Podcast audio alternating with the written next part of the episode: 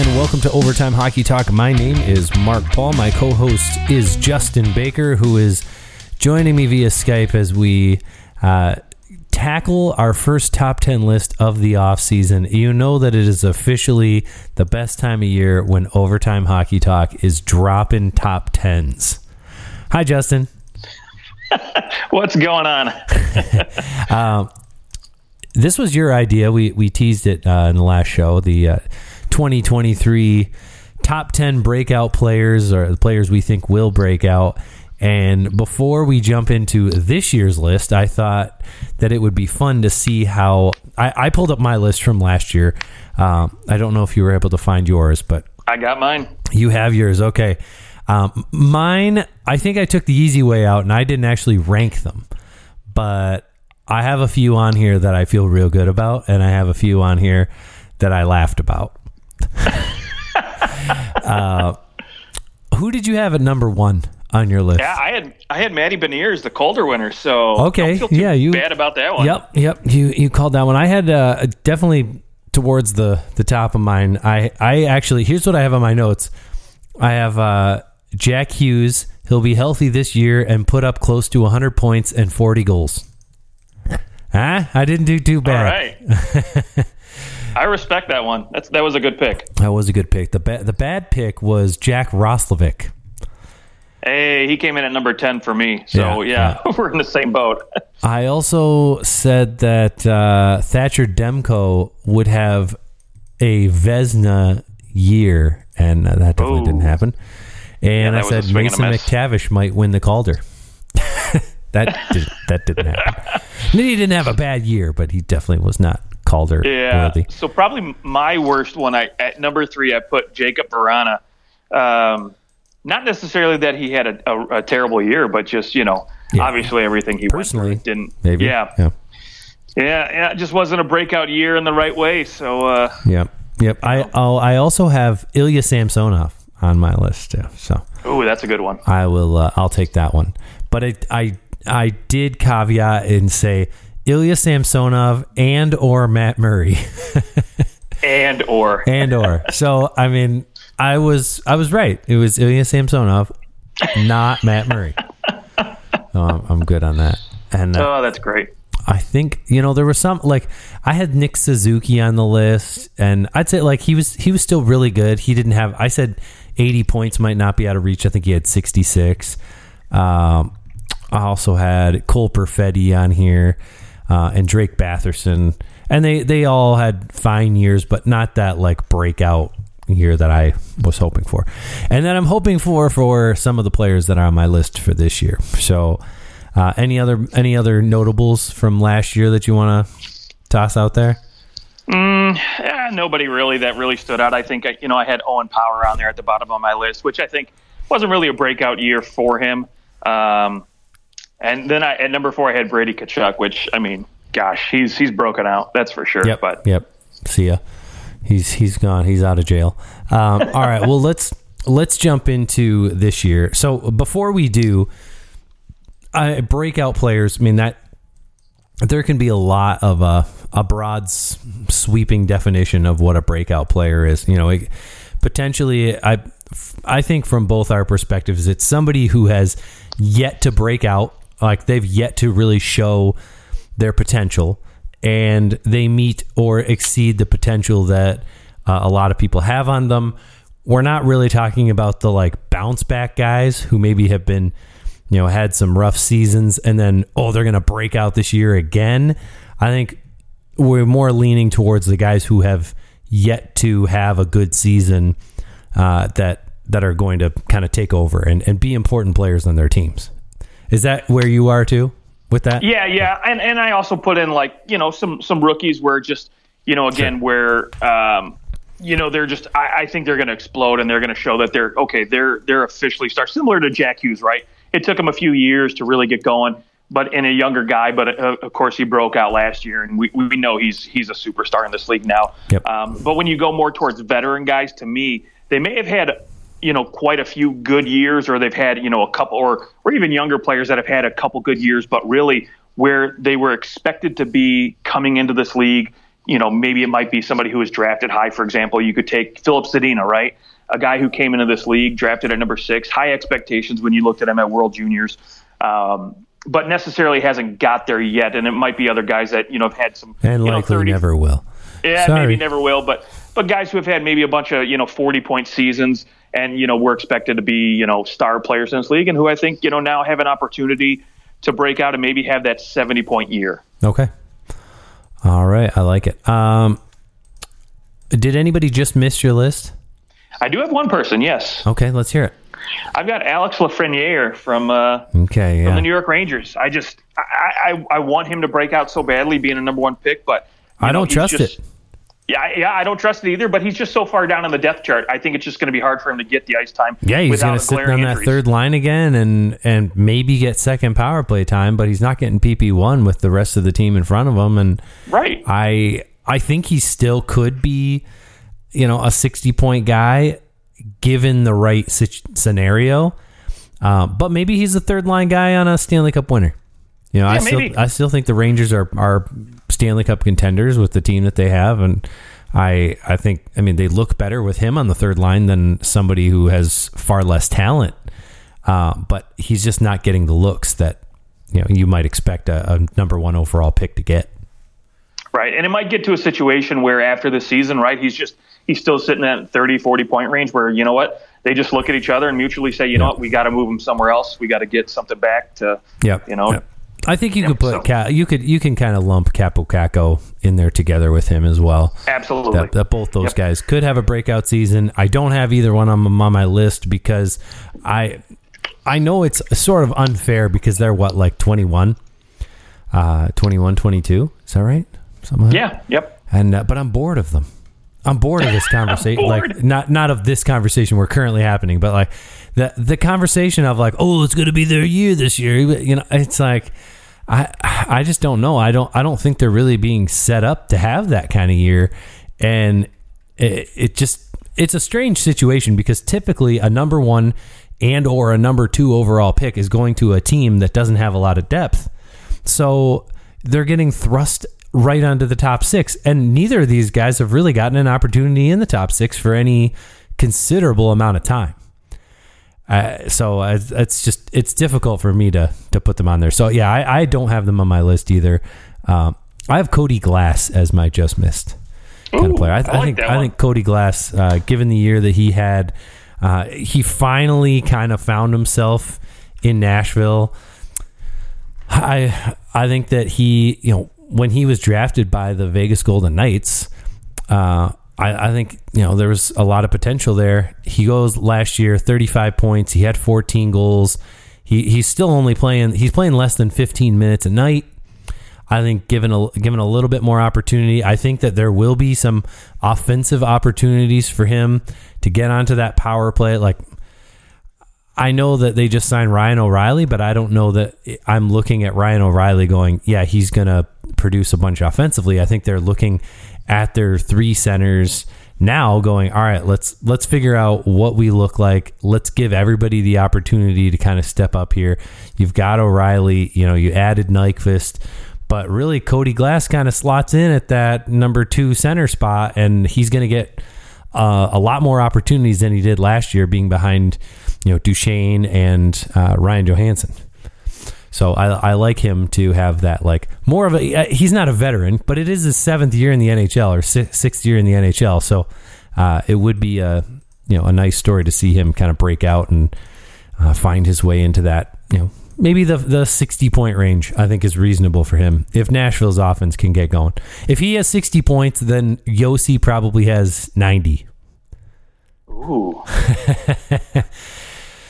Which uh, you know, given the given the state of defenseman defensive hockey, I mean, hey, he had 96 points just two years ago or two seasons ago. So I, it's not out of the realm of possibility for Josi to do that again.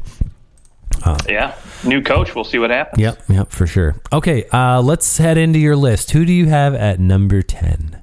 Number 10, I probably have the oldest guy on my list here. Um, that is Jonathan Drouin. Um, I'm sure you're probably looking at this one a little confused, but to No, me, no, this- no. I'm not confused. I'm just laughing. I'm just laughing. Well, listen, I mean, but it's a nice pick. It's a nice pick. Yeah. So he he lands at a number ten. I and I I kind of flip flop putting him on this list too. But ultimately, I, I kind of looked at it and said, you know what, this is a guy who came out highly touted, number three overall. Um, you know, behind obviously we know the success he had with Nathan MacKinnon in juniors, and comes in here had a couple fifty point seasons, but really I, I have just been waiting for him to explode and be that that seventy to eighty point guy. I, I don't expect him or never have expected him to be a line driver type person, but thought he could be a real nice complementary piece, a guy who dishes the puck very very well and has a good hockey IQ. Um, you know, and, and clearly, you know, um, his possession numbers have always been pretty good. His his Corsi numbers have always been on the plus, you know, on the the right side of 50%. And he's, you know, it, it shows because he's about 65 35 offense to defensive zone starts. Um, obviously, he goes to a Montreal team after being traded for Sergachev. It's just really a situation where I, I wasn't expecting him to have a lot of success given the type of, you know, hockey he played and what kind of style Montreal was playing at the time and kind of still is. Um, but ultimately, I think he finds a really, really good fit here with Colorado. I mean, it, it doesn't hurt that you get to play with yeah, Nathan BFF, MacKinnon, right? Yeah, yeah, one of the, the the top three, four guys in in the world here. Um, yeah, it's it's going to be interesting. And if anybody's, I mean, you know, destined if if he doesn't have, if he gets to play five on five and some power play time with with Mc, you know with MacKinnon on that that top power play unit and, and first line there on his wing, man, if he doesn't put up at least, you know, 65, 70 points, it's it's going to be disappointing. But well, um, in, in, the last 163 games since 1920, uh, he has put up a whopping 17 goals. That's uh, one, basically one in 10, about a goal in every 10 games. So it's about an eight goal season. yeah, I don't plays expect the whole him thing. to put up the goals. I know, I know, I he's more of an assist to, guy, but yeah, he's going to dish Rantanen and MacKinnon all day long, and I think both those guys will be you know 30 40 goal scorers so you know I, I expect him to to kind of milk that a little bit for, okay. for some assists there okay i like i like the pick i you know as as i was doing this list i, I go and i i look different stuff up and and i i saw him on on a few lists of uh people hoping that he does well. I think more Avalanche fans hoping, thinking like, oh, he's going to come here and he's going to be the savior, the eight eight hundred twenty five thousand dollar cap hit, and is going to be our our top line winger. Um, I don't know if I'm buying it, but I hope it is. I, I for his sake, for all the crap that I I know he was kind of he was kind of a douche when he was in Tampa. Yeah. Um, at least that's the way he was portrayed. Like you know, he he didn't want to play, he wanted the the contract and blah blah blah. But you know, at the same time, he's he was what like 20, 22, 21. So you're you're probably not he's probably not alone in that decision. Like when you're 21, you've got probably a lot of people telling you what to do, and uh, and you're maybe listening to the wrong people. Which yeah, it's still on you. But I, now he's 28 years old, which is hard to believe that he was drafted 10 years ago. Um, but 28, you know, you'd like to see a guy succeed after all the expectations that had on him, and who better to succeed than next to his uh, his BFF Nathan MacKinnon. I, I like the pick. Uh, my number 10 is probably the most obvious, but at the same time, it has to be done. So I'm putting Connor Bedard on here as my number 10 because okay.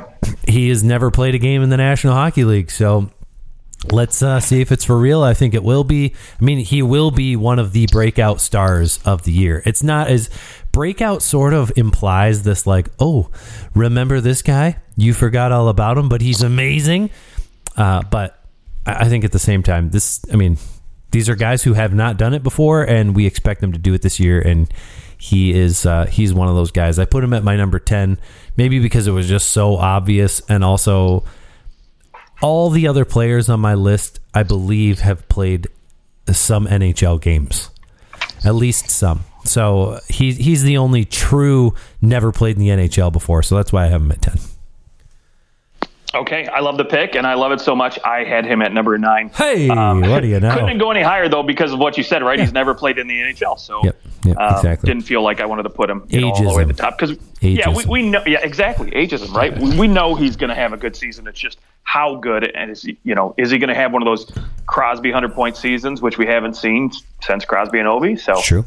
Yeah, or is it going to be? Oh, well, he is playing for the Blackhawks, so he is playing alongside Corey Perry. So I mean, he's got Taylor Hall, so at least he's got. Taylor. That's true. He, he does have Ta- he does he does have Tay Tay. That's true. Um, okay, well, my number nine is uh, Minnesota Wild center. I think some people thought he might have a breakout season last year. Didn't really. Uh, he didn't really get the time up with the team, but it's Marco Rossi. All right, I love it. I I actually almost put him on my list. I wanted to, but for some, I have concerns about the center depth in that organization, and I don't know. Yeah, absolutely. I so do I, and that's that's why I think. I mean this this has got to be you know he you you have to give this kid an opportunity now based on you know Ryan Hartman still being your number one center despite having what 14 months to get someone better. Um, I, I think that you know it, this is. his- I mean, in the AHL last year, he had 51 points in 53 games. That's pretty damn good for a 20 year old in the AHL. So I, I expect him to come in here, be in the top six, and perform. I love it. All right, uh, who do you have at number eight? At number eight, I've got Lucas Raymond from the Detroit Red Wings. Um, say what you will if you think he broke out his rookie season with 57 points, but I think there's there's much much more to his game, and I think we're really going to see a breakout like 70 point season uh, out of this kid this year. And and the reason I say that, Especially playing alongside DeBrincat potential. well, yeah, we don't. I mean, we don't know where he's going to slide in the lineup, but yes, that is a potential, right? Um, he could play on the opposite wing of DeBrincat, but um, I think with DeBrincat there, it takes a lot of pressure off of him to be that goal scorer that a lot of people are expecting him to be that you know that elite winger to play alongside Larkin. Well, and Uh, hopefully you're getting to play against a, a slightly lesser talent. Yes, and that's the thing, right? I think he's more more or less going to slot down in that second line where you know he can play with some better defensive players like you know JT Compher or or Andrew Copp and play alongside those guys, um, which will help shelter him against tougher opponents. You know those MacKinnons. Um, you know, uh, you know. uh, Well, again, in that you know, division, you know the the the centers that you're going up against, and even the wingers. You know, you're talking like a Matthews Marner potentially going up against them. You're you know, you're you're going up against a lot of uh, heavy talent in that Atlantic division. Right, but now instead of the other team having to focus their top forwards and their or their top defending forwards and defensemen against Raymond, now they've got to pick between DeBrincat or Raymond, right? And so I think that's going to free up a little bit more opportunity for him. He might not see you know more minutes Yep. than the 18, 17 he's seen in the last couple seasons. They could but- be easier minutes though. right, exactly. And and, and. I mean to to your exact point, the same thing goes for the power play. Even if he can, like he could continue playing PP one, and just the looks that teams are going to have to shade towards DeBrincat, which should help Raymond. Absolutely, and and two, if you look at his his possession numbers too, uh, they've all been pretty good. And, and last year he saw you know more defensive zone starts, and I think that'll probably go down now uh, with the addition of guys like JT Compher and uh, you know Justin Holl. I think there's going to be more opportunities for other guys to to see defensive zone starts versus him. So could see you know some better possession numbers too this year. Okay. Yep. Uh, I have him on my list just a little bit later. Ooh, So stay tuned. I'll let you know why I have him where I have him. I love it. Um, my number nine is Luke Hughes from the New Jersey Devils. I know we know he's good, but he hasn't played a whole season, so I'm I stuck him on here, and uh, I I you know just because a guy has a flashy few games, you know he played what two regular season games, he had a goal and an assist, he had a really nice playoff, and things look like they're they're headed in the right direction for him. I mean, he only played in three games in the playoffs. It's not like he's played in five NHL games. It's it's not like he's played in a full season and we we saw what he had. Also, don't forget, seventy one percent of his faceoffs were taken in the offensive zone uh, for his for the regular season at least. So I mean, he, he was sheltered beyond belief uh, during his you know few games that he played last year. But I do expect Luke Hughes now, especially with New Jersey, the you know the shedding of a few defensemen that they had, and uh, I I think now uh, he's just primed to step in, be in their top four, and get some serious uh, opportunities. So I love Luke Hughes to break out this year.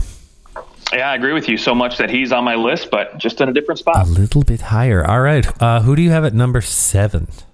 At number seven, I've got Devon Levi from the Buffalo Sabres, the only goaltender to make my list. Uh, he was the only goaltender to make my list as well. He's my number five, so we're pretty close there. I love it. Yeah. Yeah, I mean, obviously, right. So we've got you know Pekka Luukkonen on this you know on this Sabres team playing goal, but I think with the departure of Craig Anderson, uh, right, Levi came in and he looked much much better than the rest of the goaltending rotation they had there in Buffalo, and I think. Um, you know, he'll probably be splitting minutes, but I think at some point during the year, uh, someone's got to pull away. And I think, you know, again, if, if Levi wants to grab the bull by the horns, he has the opportunity to do so. Um, you know, still relatively young at 21 and not a lot of NHL experience, but I think what we saw out of him last year, he looked much, much better than all the other options they had. And and now with the addition of some some better defensemen on that back end now, I think that's going to bode well for this goaltending. Uh, whether again it's it's Levi or Luukkonen, but I think Levi is is going to be leaned on a little bit more heavily, uh, especially knowing you know usually, um, you know they like to go with the younger guy, and he's he's looked at as being the the goaltender of the future there. So Yep. I think they'll give him the opportunity. Yep, I agree. Uh, seventh round pick by the Florida Panthers uh, may end up being the starting goalie for the Buffalo Sabres. Pretty impressive. That's a good pick. That is a that is a great pick, even though they gave up on him. uh, yeah, I love Devon Levi. I think for sure, as far as goaltenders go, you know, there there's always going to be goalies that break out because, frankly, it's just it's difficult to follow that position uh, from a you know outside of the top two guys on each team, which you know we're pretty familiar with uh, the 60-ish goalies in the NHL that play on a regular basis, and then you start to get deep down into teams uh, roster sometimes, and it's just hard to you know it's hard to know who's who's coming at that goaltending position because they don't play a lot of games sometimes. So uh, I, I think when it comes to that goaltending position, though, I mean Devon Levi's the one guy I look at and go, I mean he's going to get the opportunity, and he's going to be on a pretty good team. So I, I think he's definitely due to to break out. He was my number five. So I'm I'm putting my faith in you, Devon. Let's do it. Love it. Uh, my number seven is Evan Bouchard of the Edmonton Oilers. Uh, obviously, he had a a really nice playoff. He had a good year last year, forty points in the eighty-two games. Uh, but I, I think this is where he he really takes over. Uh, I mean, he had 17 points in 12 games in the playoffs. He was playing 23 minutes a night, and I think he's going to get every opportunity to be this team's number one defenseman. Uh, I say move over to uh, to the rest of that team. You know, especially after Tyson Barrie left, I think that really opened the the uh, the floodgates for him. And uh, and Mattias Ekholm being there, I think just allowed for him to have a, a little bit more space. So I, I think move over Darnell Nurse. Your new number one defenseman is going to be Evan Bouchard. It, assuming Yeah. they sign him right. Well, that's the big question. or right? somebody drops that. But I don't care. It, it doesn't matter if it's in Edmonton or somewhere else. If, if he, yeah, they'll they'll get it done. But uh, yeah, I mean they, they have what five million in cap space, so it's, they're they're okay. Uh, but Yeah. I don't But so think that I- he's going to sign for five million. So I agree with you when when you when you talk about opportunity, right? And a lot of times, guys like that thrive when they find the right defensive partner. And you mentioned, um, you know, what's his face coming over from from Nashville there. Mattias Ekholm, yeah. Yeah, yeah. Um, yeah, that's that's like finding you know that that Chris Tanev to to Quinn Hughes situation, right? I mean, it just it it burst him out into the scenes. Everybody's like, okay, Quinn Hughes is a legit threat now. He's a, a number one defenseman because he was you know paired with Chris Tanev, and it just it complemented him so well. And um, you know, we've we've kind of seen what happened when he left. Chris Tanev went to, Well, to and, and and with a, a younger guy, sometimes you just need you need that extra blanket of Yes. security. But you know now now Quinn Hughes obviously great player and is is only going to continue getting better. Doesn't need Chris Tanev anymore, uh, but for those early seasons, he was a, just a game changer for him, and I think taught him a lot about how to play the defensive game, which I, I think uh, Ekholm and and Bouchard there's that chance too. I love it. Uh, do you have Bouchard on your list?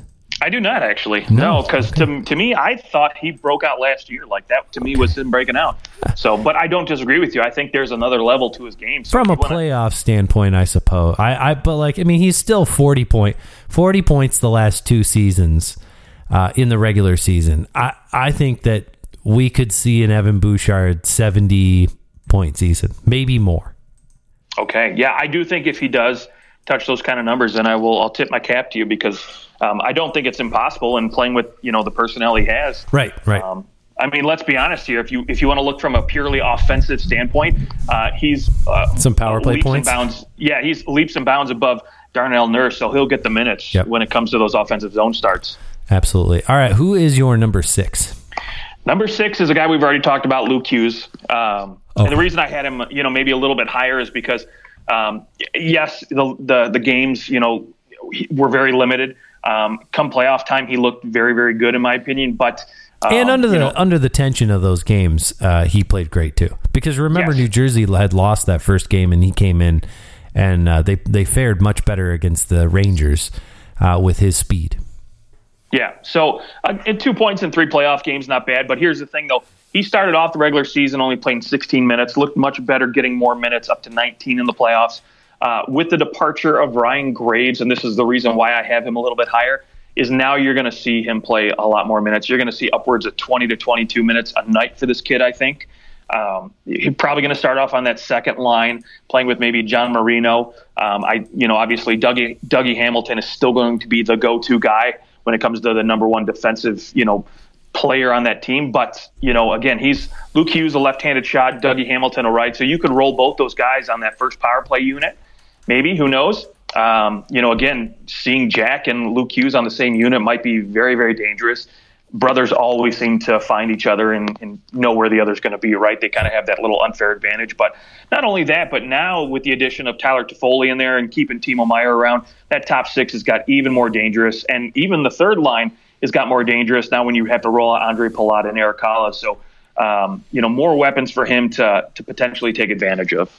Okay. Um, my oldest player, the oldest player on my list, is here at number six. Uh, player recently traded to the Colorado Avalanche, and that is Ross Colton, coming from the Tampa Bay Lightning. Uh, Previous, his best season was 39 points, 22 goals. I he he's only ever averaged uh, his most was 12 minutes and 48 seconds a game. Uh, I think that's going to be up considerably with the Avalanche. Uh, I, I think that he's going to have more, much more opportunity in the top six. And I think we'll see his numbers reflect that. I think he could be in the 50, 60 point range. And this will be the real Ross Colton coming out party. I like. I feel like he's kind of a, a he's not a household name, but he's a, a recognizable name because he played so many playoff games. Like in his first two seasons in the league, he played 46 playoff games and won a Stanley Cup and went to a finals in the other year. But wasn't it's not as if he was uh, so important to those teams. You know, he had six points in 23 games, nine points in 23 games. Um, he he played pretty well against Toronto last year with four points in six games. But uh, I I think this will be his coming out party because of the the I guess sort of the lack of talent in, in comparison to those teams that he was on in Tampa, where he was third and fourth line guy. I think he'll be in the top six here in Colorado, maybe get some power play time, and that will really change his fortunes uh, for this season. All right. Yeah, I don't disagree with you. I think he's going to uh, definitely see a few more minutes. Now, I do wonder uh, with Ryan Johansen there how much that might hamper his ability to see some more offensive zone starts. But um, I do agree there's another level to this kid here. He's he's very very talented on both sides of the puck. So Well, and, um, and you know, for all the like, yes, is he a centerman? Sure, but like he's he didn't really play. He played all he played all over the place. He's not a pure uh, like he only took 106 faceoffs last year. That's not like he's he was all center all the time. He can play on the the left side as well. So Sure. I think there's there's that's that's more likely to me in Colorado that you know either either you put I mean maybe you want Ryan Johansen on the wing. That might be more preferable. to put him on the right side and have Colton play on the at center, but uh, they've got lots of options there. Uh, who Yep. do you have at number five? I had Devon Levi, so we'll. All right, number five. I love that. Uh, for me at number five, I've got Pavel Zacha from the Boston Bruins. Wow, Um, that is a name that I feel like has been on every breakout list since 2017. Yeah, you know, I, I, I'll agree with you. I've been waiting. He he is similar to uh, you know Alex Lafreniere. Not the fact that they went so high, but just I've been waiting for them to break out, much like Kaapo Kakko. Right? I'm just waiting for this guy Well- to get going. I, I guess I'd say, why don't you feel like he's already had his breakout year if he had 57 points in the 82 games and 21 goals? He, I mean, he had a career high in pretty much every category possible for the Bruins last year. Right, and I think similar to your pick with Evan Bouchard, there's just another level to this guy that I think we're we're going to see next year. Uh, mostly because one, we don't know what's going on with uh, Patrice Bergeron and David Krejci, and I mean at this point, honestly, I'm I'm going to say they're both out. Um, I don't know if you saw it, and I don't know if maybe somebody was just you know playing a, a joke on somebody, but I haven't um, you know haven't really looked into it. But I did see a picture come across Twitter where it was like a promotional photo that you know they had you know cameras on the ice and lights and all this stuff, and it was a picture of uh, Brad Marchand with a C on his jersey. Interesting. So I don't know what that means. Um, not sure if that means Bergeron's coming back. Maybe somebody just again Photoshop. You know how crap is. And I've also Sure. seen things that you know rumors that Patrice Bergeron is quote unquote working out hard in Boston. So who knows? But at this point, I'm assuming at least one of those two guys are not coming back, which is going to again lead to more ice time for a guy like Pavel and especially with Bergeron being at the age he is and the, the shape he's in, I think you know you're just going to a lot more time for Zacha um, to play that top line with you know with Pastrnak. I think they they both blended very very well together, and I think you know you're going to see a lot more production. You're going to see a lot more ice time for this guy, and so I could potentially see him hitting that 70 point mark this year for the Boston Bruins, which to me would be a breakout year. Then at Yeah. this point. If he hit 70, that's a, that's a different number. yeah. Okay, so you had uh, you had Pavel Zacha. I like that. That's a that's a good. pl- I I did not think to put him on there, but you're right with the fact that maybe he becomes Boston's number one center. it's Right. a it's a possibility that he you know yeah maybe he does have that crazy breakout year and uh, what what is what is Zacha getting paid right now? Not much. He is making four seven five. So four seven five. He had fifty points last or fifty seven points last year. If uh, it- they paid him four seven five, and his best season up to that point was thirty six goal or thirty six points, right? So I mean he he definitely has finally met some expectations. Let's see if he can really exceed them. Um, if he puts up 70, then heck yeah, he definitely does. Um, I said my number five was Devon Levi. Who is your number four? At number four, I've got Matthew Knies. Okay, he's my number three, so we're right there. Love it. Love it. Yeah. The, the only concern I have, and I will say the only knock for him where um, potentially we could see, I don't know, numbers dip, but, um, you know, 81% in offensive zone starts to 18% defensive zone. So obviously that's, that's going to shift a little bit more the other way. But I think there's a lot of opportunity because I, I, I think that. Well, he only, he only had one point in the Right. three regular season games, and uh, Yeah. what what do he have in the pl- in the playoffs? He had four points in seven games. So I mean, I, I'd say, yeah, it's not. They were definitely sheltering him like none other. Oh yeah, well, only 13 minutes in the playoffs, and, and really Ryan O'Reilly was a big reason they were sheltering him. Right, you had Right. Bunting, Matthews, Marner on that top line, and so, anyways, but Ryan O'Reilly gone. I think you know again, you're probably going to see you know Tyler Bertuzzi in that top six, obviously with Tavares or or with Matthews, but. Um, I think that other left wing spot, you're probably going to see Matthew Knies get in that top six because I, I envision Max Domi probably adding depth scoring on that third pairing, and so you're going to see Matthew Knies get to play with because they expect him to be a long term star for this team. Sure. So, Yeah. um, so I think they want to put him with some superstars right now. And Well, my guess he is they're looking at does. him thinking like, all right. I mean, it's pretty clear that William Nylander is at least being heavily shopped right now. Like Mm-hmm. the rumor mill is abound. There is, uh, there, yeah, it's pretty clear he's likely going to leave. Like, I think at this point we're all going to be pretty surprised if he is on the Leafs without an extension going into the offseason.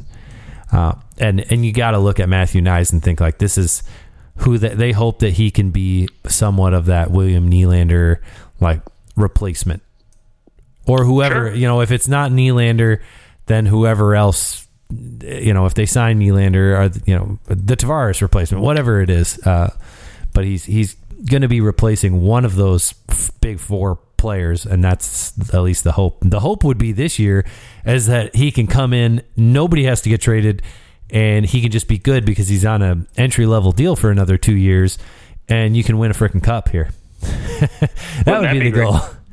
And then you can trade players later after you win the cup. Uh, yeah, Matthew Knies, I think is he's he's poised to to be in the rookie of the year conversation. I agree. I, I mean, 50 to 60 points. I'm gonna, you know, I, I think he's more than capable if he plays those top six minutes with those kind of players. I think you know he could easily chip in a few goals, throw in a few assists here or there. Obviously, I think we've already written in Connor Bedard on a rookie of the year ballot, but um, yeah, if you put up 50 to 60 points as a rookie, I mean, you had a really good year. Hey, don't forget, Connor McDavid did not win rookie of the year. Very true. Neither did Sidney Crosby. So Who won it the year Sidney Crosby was? Ovechkin. Oh, oh, okay, wow, that's yeah, that's true. yeah, that year was uh, was an anomaly. You had two draft Well, classes. after the lockout, yeah, two right. draft classes coming at the same time. What are you going to do? Um, and Ovechkin was way cooler. Like for He was flashy. yeah, exactly, exactly. Um, my number four is a Montreal Canadien. The uh, actually, it's funny. I didn't do this on purpose at all, but my number five was Buffalo, Devon Levi. My number four is Montreal. My number three is Matthew Knies of Toronto, and uh, my next two are also in the Atlantic Division. So I just have like my top five is all Atlantic Division players. uh, but my number four is the first overall pick last year in Slafkovsky for Montreal. I think he steps in and actually makes a difference and uh, is is able to to. I'll say you know if he comes in and he can get forty five points, I'm really pleased with the year that he's going to have, uh, and I think that he might be poised to to do something a little more than that too. So, Yeah, I mean, might be the one player on my list that doesn't play in the NHL at all this year because there is that chance too that they just don't play him. That like he, you know, he maybe comes up a little bit, but he doesn't. Uh, he doesn't play out the whole year up with the Canadiens, which I, you know, after last year, that's that's kind of what they like. He he played what thirty nine games last year for the Canadiens, uh, and I think if I remember, they they had him up, and then they sent him down, and then they they brought him back up again. Well, he got hurt. So And he, and he got yeah, and he got hurt. So, uh, so I mean, ten points in thirty nine games. I'm I'm thinking that's uh, that's going to boost way up. He's going to be playing more than twelve minutes a game too. So, uh, he's my number four. All right, yeah, I was He might actually he might be you. the next Alex Lafreniere. I don't know. Ooh, uh, he, he could be. Yeah. I actually was expecting you to uh, potentially say Alex Newhook. I mean, he's got that that new deal at at two point nine million dollars for the next four years. I think uh, a lot of expectations for him as well, and um, obviously, you know what, uh, Montreal's got a lot of wingers there. They've got um, you know Caufield, Newhook, Hoffman, Gallagher, Anderson. So uh, Kirby Dach might be playing on the right side. We we don't really know. So it'll be interesting to see if they you know potentially move somebody like you know Kirby Dach down to that second line center position and move Monahan down to the third line. Uh, that might free up some space for a guy like Slafkovsky to to just step in and take advantage of some extra minutes. But we'll, we'll obviously uh, see what Montreal has up their sleeves. Uh, yeah, that Slafkovsky pick. I still, I, I really do wonder if I think he could he could be a sixty point guy, or he could play like half the year in the AHL. It's weird. So I, I hope that he is the the breakout player for Montreal. Uh, you know, you I I just feel bad for teams when they don't hit on a, a pick like that. So uh, hopefully he kind of comes into his own. I know it's only year two. It's not not as if we're in year five of this. So Well, they better hit. They they passed on Right. Shane Wright and got some dirty looks for that one. Very so- true. Very true. That is very true. Uh, all right. So who is your number three? Ah, number three. I've got a former uh, Toronto defenseman who who moved over to the other side of the well to the other side of the states line, and uh, Rasmus Sandin for me is a potential breakout star. Um, I was always interested to see what he was going to do in Toronto, and really kind of got you know um, you know uh, slotted a little further down in the depth chart. Um, really was waiting for him to break out, and you know again he was only playing you know for the most part 16 minutes a night, that third pairing type stuff. So. Um, really didn't get his opportunity, and then of course Washington comes along, makes a trade, one last push for the playoffs. Um, you know, of course, Toronto trying to free up some some cap space and roster spots, and uh, man, he looked he looked pretty dang good in Washington. 15 points through 19 games and playing upwards of 23 minutes a night. Now, I know that's without John Carlson, right? Yeah, yeah, and I know those numbers aren't going to last, but um, man, I think he he's got a, a good opportunity here in a Washington Washington team that I think with a healthy Backstrom all year, and assuming that you know again that you know Mantha has a little bit of a bounce back year, and yeah, they're going to uh, be hungry. Yeah, they're going to be hungry exactly, and so I, I think there's an opportunity here for a guy like you know Rasmus Sandin to to play a lot of minutes, play some, potentially some top power play time. Um, and this this could bode well, and it wouldn't shock me to see a 50 point season out of this guy. Okay, yeah, it wouldn't it wouldn't shock me either. I don't have him on my list. Uh, I I thought his numbers were inflated because of John Carlson, and I uh, maybe maybe it's just one of those like I want my team to win the trade, so I don't I don't really want him to have a breakout year yet. Uh, but if, if I mean I, I I always liked him as a defenseman. Always thought that he worked really hard. I mean even even all the way back to Mike Babcock uh, when he hmm. was the head coach in his rookie year, and Babcock was playing him a ton in the preseason. I remember Babcock really liking him, and then it was like, why aren't you playing him? And it was just kind of this. It, he just kind of never got the maybe the respect. It might might have just you know don't want to play the young defenseman. You want to play the veteran guys, and, and that just seemed to be what happened too with Sheldon Keefe. You play guys you trust, and and for whatever reason, he maybe lost some of that trust. Not sure why, uh, but offensively, yes, he's he's certainly gifted. So we'll see if he can uh, kind of find a new like he obviously has found that new spot in Washington, and it's not as if you can John Carlson goes out and you can just slot anyone you want into the the number one D man spot there, and they're going to put up big points. Like he he obviously has the talent. Um, so I, I, mean, anything more than forty points from him is a, a, huge win for the Washington Capitals, and even more so, can they make the playoffs? Um, that'll be a, a question we, I'm sure, ask at a future show. Um, okay, Matthew Knies was my number three, so we'll just uh, skip past there. And my number two is your number. I, I can't remember where you had number nine. I think is where you had Lucas Raymond. Oh, number eight. Uh, I've got Lucas Raymond as my number two. I think that Lucas Raymond uh, is poised to have a monster year. I think that, it, it, I mean, this is kind of that like do it or don't do it kind of year. Like, are you a a num a top line player or are you just a top nine guy? I think we find out this year, and I tend to lean towards the fact that I mean, with given his speed and the way that he can kind of disguise what he's going to do, I think he's got like 70 to 80 points written all over him. And that top line just goes absolutely bananas this year. And I still don't think Detroit makes the playoffs, but I think offensively uh, they're much more fun. And uh, a big reason why is because of Lucas Raymond. I will say this too. Um, he is up for a contract extension after this season, so always helps. Um, yeah, always helps. Exactly. I mean, obviously they're going to focus on getting Moritz Seider re-signed, but um, if I was Lucas Raymond, I'd bet on myself and say, you know what, I'm going to wait till you know middle end of the year to to see where we're at and, yeah. and, go there. So um, we know Yzerman's going to you know work some magic and get him signed a little bit lower, but maximize your value and wait till you have that that 70 point year. Yep, absolutely. All right, uh, who is your number two? My number two is Jamie Drysdale, a defenseman here for the Anaheim that's Ducks. One. That's a great one. I don't have him on my list, but that's a great one. Ooh, yeah. I mean, so here, here's the thing, right? Uh, Klingberg gone. Uh, Shattenkirk gone, right? So when you look beyond Cam Fowler, who in my opinion is he's still an okay, serviceable top four guy, but he's not not a driver like Jamie Drysdale can be. Um, I think this kid has a load of talent here, and and really you look at what he was able to do last year on just a, terrible team. I mean, I hate to say it, but they really were all over the place. 30, 32 points and only a minus 26, which was kind of impressive.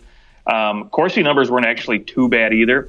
But uh, again, all things considered, um, you know, last year eight games got hurt and went out for for most of the year. Um, but you know what? New coach coming in, new system here. I think um, you know Greg Cronin. I don't know much about him and what kind of style he likes to play, but man, I think you know 32 points is you're going to double that point total. I think from what we saw two seasons ago from him, okay. um, easily. I think a 60 you know 60 point defenseman here for the Ducks. I think bringing in guys like Killorn. Um, they also bring in on the back end, right? Uh, Radko Gudas they've got a lot of, you know, on their bottom four defensemen here, they've got a lot of defensive defensemen who I think are going to take a bulk of those defensive responsibilities and going to free up Drysdale to take a lot of those offensive zone starts. You might even see like a 70 30 split there for him. Okay. Uh, I really like Jamie Drysdale.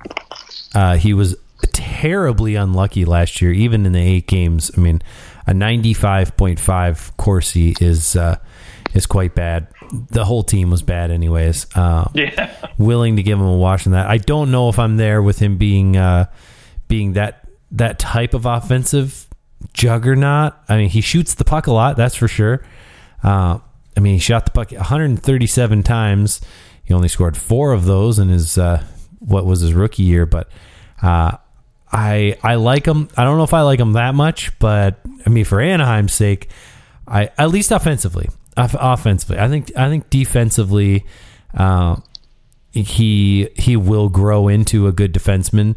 Uh, I don't know that he is a that superstar sixty point kind of guy for this season, but uh, I I like the pick. I, I think that he certainly could have a breakout year, and I mean anything more than fifty points would be unreal for Jamie Drysdale for the uh, especially yeah. after the injury that he suffered last year. Yeah, and I, I think this is one of those picks where um, I'm excited to revisit it next year when we do our breakout candidates yes. and see yes, how we fare. Absolutely, absolutely. All right, uh, who do you have at number one? Uh, at number one, I've got a Michigan man, Kent Johnson from the Ooh, Columbus Blue Jackets. Another good pick. I didn't have him on my list either. Yeah, I'm disappointed. I mean, so here's the deal, right? So 40 points last year. You're always disappointed in me, Justin. I know, I know. and 79 games, right? Um, uh, literally only playing 14 minutes a night. So really relegated to that middle six. Didn't see a lot of top, you know, top minutes. But I think with Adam, you know, Fantilli coming in here, uh, Kent Johnson can easily slide on that left side and play on the wing. Um, you know, if you, you know, again, I, I'm not sure what, you know, Columbus is going to do. If they're still going to ride Boone Jenner as their top center and put him with Gaudreau, or if you're going to see Fantilli maybe on that top center spot, we don't know. But I think either way, he's got some some good wingers to play with. There's going to be a lot of opportunity for him to see a lot more minutes. And you know, again, guys like Nyquist are gone, so you know maybe you pair him with with Marchenko and and Cole Sillinger. Um, or maybe you pair him with Patrick Laine, right, and, and Adam Fantilli, and that's your that's your top line, and and give Gaudreau, you know, second line minutes. Who, you know, again, there's a lot of combinations here and a lot of goal scorers for this team for Kent Johnson to take advantage of. Okay, I yeah, I, I love the pick. Uh, he certainly, especially if he's put into the right scenario and and plays with the right players. I mean, sky's the limit. Uh, obviously, a new new head coach, Mike Babcock, is. Mm. I, we'll see we'll see what happens. I mean, he tends to be pretty tough on younger players, and uh, it will definitely make him earn it. So if Kent Johnson does put up that kind of season, um, you know, Mike Johnson or uh, Mike Babcock will definitely make him earn it. And but but if he does, he'll be you know the the pet favorite forever. So uh, yeah, and I will say Kent Johnson is you know we, we look at a lot of high end picks. Uh, he's got a lot of you know Trevor Zegras swag and flash to him that I really love. Um, so I think he's he's bound to break out at some point. It could be a you know a 70 point guy for this Columbus team because I do expect them to be a lot better than they were last year, at least offensively. You heard it here first, folks. Kent Johnson will be on the cover of NHL 25. Oh gosh, I hope so. There we go. um, well, my number one is actually a defenseman. I said that everyone else on my list is from the Atlantic Division, and uh, this one's from Ottawa. It is Jake Sanderson. Um, love the year he had last year. Uh, he only started 45% of the faceoffs in the offensive zone. He was relied upon heavily, still had 32 points. And I think the the sky's the limit for this kid. I think that he could potentially override uh, Chabot as the number one defenseman by the end of the year Ooh, on this team. He bold. is that good. Uh, maybe not from a defensive standpoint yet. He's only 21, uh, but I think that he will be uh, very, very, very good for the Ottawa Senators this year. Yeah, overtaking Chabot. That that's a bold prediction, but I like it. I like I like the ballsiness of it. But to me, Sanderson uh, is is very very good defenseman, right? But uh, the only reason why I had concerns about putting him on my list, and and maybe this is why he might actually do you know do much better than I think, is because Jakob Chychrun there, uh, right? So now you've you've That's fair. Yeah, that's a good point. yeah. Jakob Chychrun. Yep. That's Yeah, that's you, somebody you've that got a pecking order. Yep. Right. So um, now he's he's essentially got to hop two guys here. Not to say that he can't, because again, I I agree with you. I think he has all the talent in the world, and you know, 45 percent of his starts are in the offensive zone. So I think that number for him will go up as well. Um, and and again, I think you know, again, Ottawa is another up and coming team, like we talked about with Lucas Raymond in Detroit. They're they're evolving. They're getting better every single year, and I think you know, hopefully younger guys like Jake Sanderson are the reason they are getting better. And, you know, again, being that, that fifth overall pick in the, the 2020 draft, I mean, you look at uh, who went after him, Jamie Drysdale. So I've got him high on my list too. So There we this go. could be the year. There we go. Could be the year of the defenseman. All right, cool. Well, there is our top 10 breakout players for 2023. Um, our next show will likely be another uh, another top 10 list. I we, we haven't discussed what it's going to be. Do you have any uh, any thoughts? Do we want to do um, some? What, what, you said you had a list, so you I have a list, of top I'm- 10 I'm lists that letting we should potentially do. I'm letting you pick the next one. Okay. All right. Yeah. I, I feel like I have a I have a child right now uh, hanging on my chair. It's just not the right time for me to just to make a blanket statement and determine what we're going to do right now. But Let's keep uh, it in secret. but we'll keep it a secret. Next show, a top ten list, and uh, we will. Uh, you know, you can find us on Twitter at OT Hockey Talk. We we can tweet it out. We can tweet out what we're going to do in advance of the show, uh, so people can get us their top ten list for it. Um, I'll come up with a good list, and I'll let you know here very soon. Yes, you can hear a child right there. So I'll, uh, I'll I'll let you go to our listeners. Thanks for being here, and uh, find us on Twitter at OT Hockey Talk. You guys have a great night and enjoy that summer.